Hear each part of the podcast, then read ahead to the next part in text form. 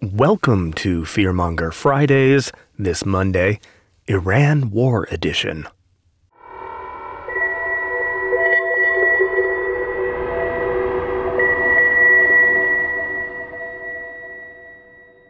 Much of the news connected Earth was all a Twitter this past week with the conflict with Iran.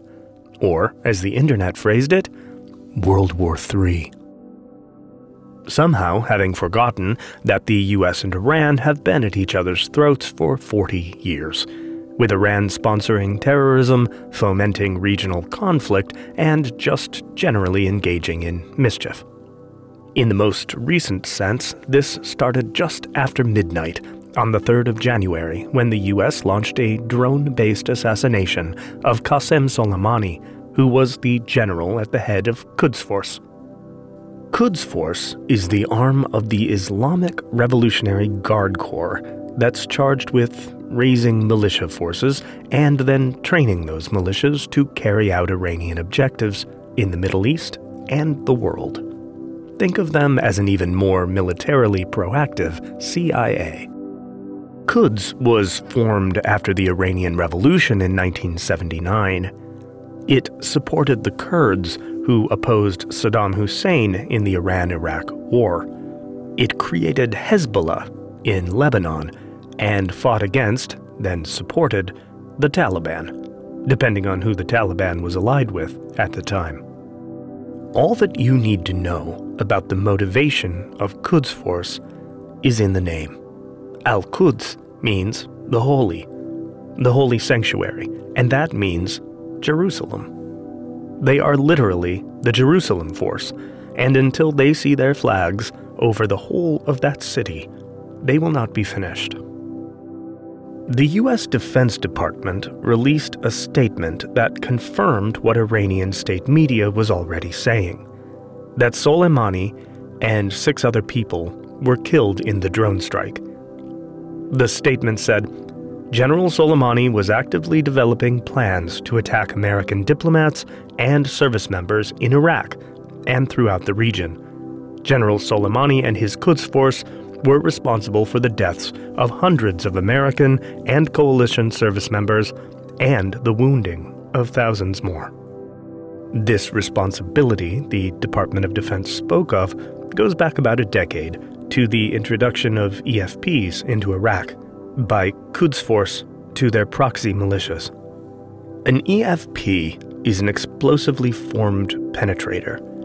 It's an anti tank weapon and it really did a significant amount of damage to U.S. forces in Iraq, if not in numbers, certainly psychologically. So the Iranians, through Quds Force, supported and continue to support the Shia militias and are proactively and overtly anti American in the region and in the world. It isn't as if Qasem Soleimani was an innocent bystander. He had a lot of blood on his hands but it's important to put into perspective exactly who he was. He wasn't some shadowy figure lurking in a cave. He was among Iran's top generals and the very visible leader of Quds Force. U.S. intelligence had been following his career and his rising star for years.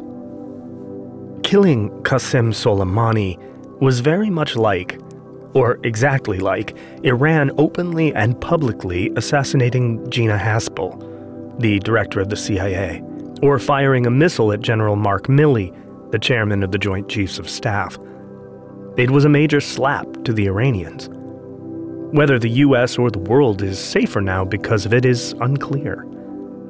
The second in command of Quds Force has stepped up and things will go on as they had before the only change being that Qasem Soleimani had a minor cult of personality that Brigadier General Esmail Ghani doesn't seem to possess. Nevertheless, the day after the assassination, he picked up where Soleimani left off and declared, We tell everyone, be patient, and see the dead bodies of Americans all over the Middle East. After a great deal of back and forth and excessive international hand wringing and fears of World War III, Iran retaliated on the 8th of January with between 15 and 22 ballistic missiles in four volleys, depending on reports. These were targeted at American positions in Iraq, particularly Al Asad Air Base. The missiles were either Fateh or Zolfaghar short range ballistic missiles launched from inside Iranian territory which is a move that's exceedingly rare given the number of proxies under Iranian control. The missiles typically carry 1,100 pound high explosive warheads, and satellite imagery of the impact sites shows the kind of damage you might expect from that. It's extremely localized, with modest craters and some collateral fire damage. No one was killed or injured in the attack and that was almost certainly by design. While the missiles did have some in flight failures, and I'll post some pictures of those, they didn't seem to have any targeting failures. In fact, the targeting seems to have been very precise. So there's no doubt that considerable effort went into not killing US or Iraqi personnel, thereby diffusing the shooting war. And in case the U.S. intelligence assets in Iran failed to inform their handlers of the imminent attack, Iran added another layer of safety by directly informing Iraq of its intent to launch the missile strike, which is generally not something militaries do if their intent is to actually inflict any meaningful damage. The office of the Iraqi prime minister said that they had received an official verbal message from the Islamic Republic of Iran that the Iranian response to the assassination of Qasem Soleimani had begun or would begin shortly, and that the strike would be limited to where the U.S. military was located in Iraq. So, this wasn't so much a missile strike as a mode of communication. And that message was open warfare, a hot war, was not something Iran was looking for at the moment. I should also mention the Ukraine International Airlines shootdown that was the result of human error brought on by the tensions.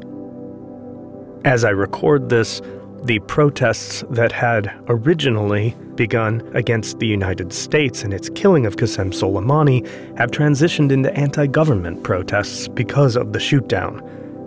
All 176 people aboard were killed when the plane was mistaken as hostile. So, there are costs, usually unintended, when a spiral of escalation takes over for diplomacy and common sense. With all of that, the US and Iran did move into an uneasy truce, but the incident is probably the start of a new phase in the long running Cold War between Washington and Tehran probably evolving into more proxy conflict and cyber warfare in 2020. And speaking of cyber warfare, another absolutely fascinating sideshow in the conflict spasm last week was a clever bit of social engineering that sent US teenagers into a triggered frenzy of fear and existential crisis. In the days after the assassination of Soleimani, when the tension was rising, text messages appeared on the phones of teenagers across the country, purportedly from the U.S. Army, notifying them of their status as draftees and instructing them to report to the nearest recruiter for immediate departure to Iran. Ignoring the fact that you, as an educated listener, could immediately find 10 reasons why this proposition is comically absurd the population the message targeted, namely American teenagers, is entirely without the tools to understand the difference between fact and fiction when it appears on their phones. Honestly, the draft is so remote in the social consciousness that the very real requirement to register for selective service is often met with an unrestrained disbelief. In fact, I'll tell you a story. Once upon a time, before my current incarnation, when I was teaching history to teenagers, I once tried to explain that the boys, boys only, then as now, were legally required to go and register for the draft. There was not a single one of them in that classroom who had ever heard of such a thing. and a detachment of particularly motivated students descended on the principal to inform her that I was making things up to scare certain politically left leaning students into making morally repugnant choices. To her credit, she did explain that they could do it online or at the post office, whichever was easier, at which at least a few of them became convinced that a conspiracy was afoot. So, I was in no way surprised when this brief tussle with Iran resulted in a fraud that played on both a chronic ignorance of the history of US Iranian relations and a generation wide disbelief that anybody, government especially, could make anybody do anything they didn't want to, particularly when it might make them feel bad. Well, they have my sympathies.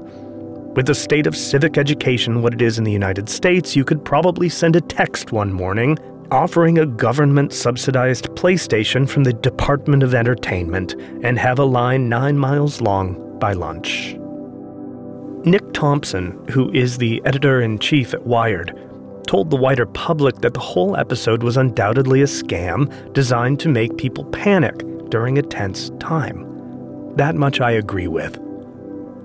But what he said next seems entirely a product of his own worldview, and I can't fault him for that.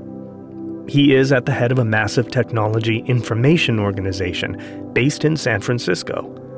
And that's the lens through which he and Wired generally sees the world. He said, This is a trap. They're trying to get you to respond, and then at some point, when they've got you in a more compromised position, they'll request money there's no doubt in my mind that it's a bunch of people who have run a bunch of other scams and know how this works and how the psychology works. And they're sitting there saying, hey, what's the issue with the most emotional intensity right now? Oh, it's the killing of Soleimani. Let's get in on that. Except that in the days that followed, the scam never materialized. And that's why I think he's wrong. I actually know he's wrong. Why on earth wouldn't someone observing current and past events immediately suspect the Iranians themselves? Destabilizing public support for conflict, particularly amongst the young, creating fear and resentment for the actions of the president, and by that I mean that his assassination order has started a war that has caused a draft, even if it didn't actually. And most of all, testing a means by which a storm front of fear could be blown up by some mass texts to the largely ignorant youth. But what do I know, right? I mean, the Iranians don't have any history of hacking or cyber warfare against the United States. Surely. Here are some words that Nick Thompson at Wired would understand holmium, magnallium, Elfenteam, refined kitten. Like so many words that Silicon Valley has bestowed upon us in the 21st century, these words are gibberish. But they all refer to something called Advanced Persistent Threat 33. APT 33 is a group of Iranian sponsored hackers. For the last year, this Iranian state sponsored hacker collective has been attempting to gain access to critical U.S. infrastructure, including oil, gas, and electric grids, through a process called password spraying. It is just as clumsy, messy, and imprecise as it sounds, with common passwords applied to hundreds or thousands of accounts in systems across the US. Hackers use it because the sheer volume allows a group to build up its catalog of access quickly. And it works because sometimes no one thought to change the credentials after the new equipment was installed. So the password to the Toledo, Ohio power grid is still just password. In the last year, they've also tried to gain access to the Department of Energy and the Department of Defense with phishing emails.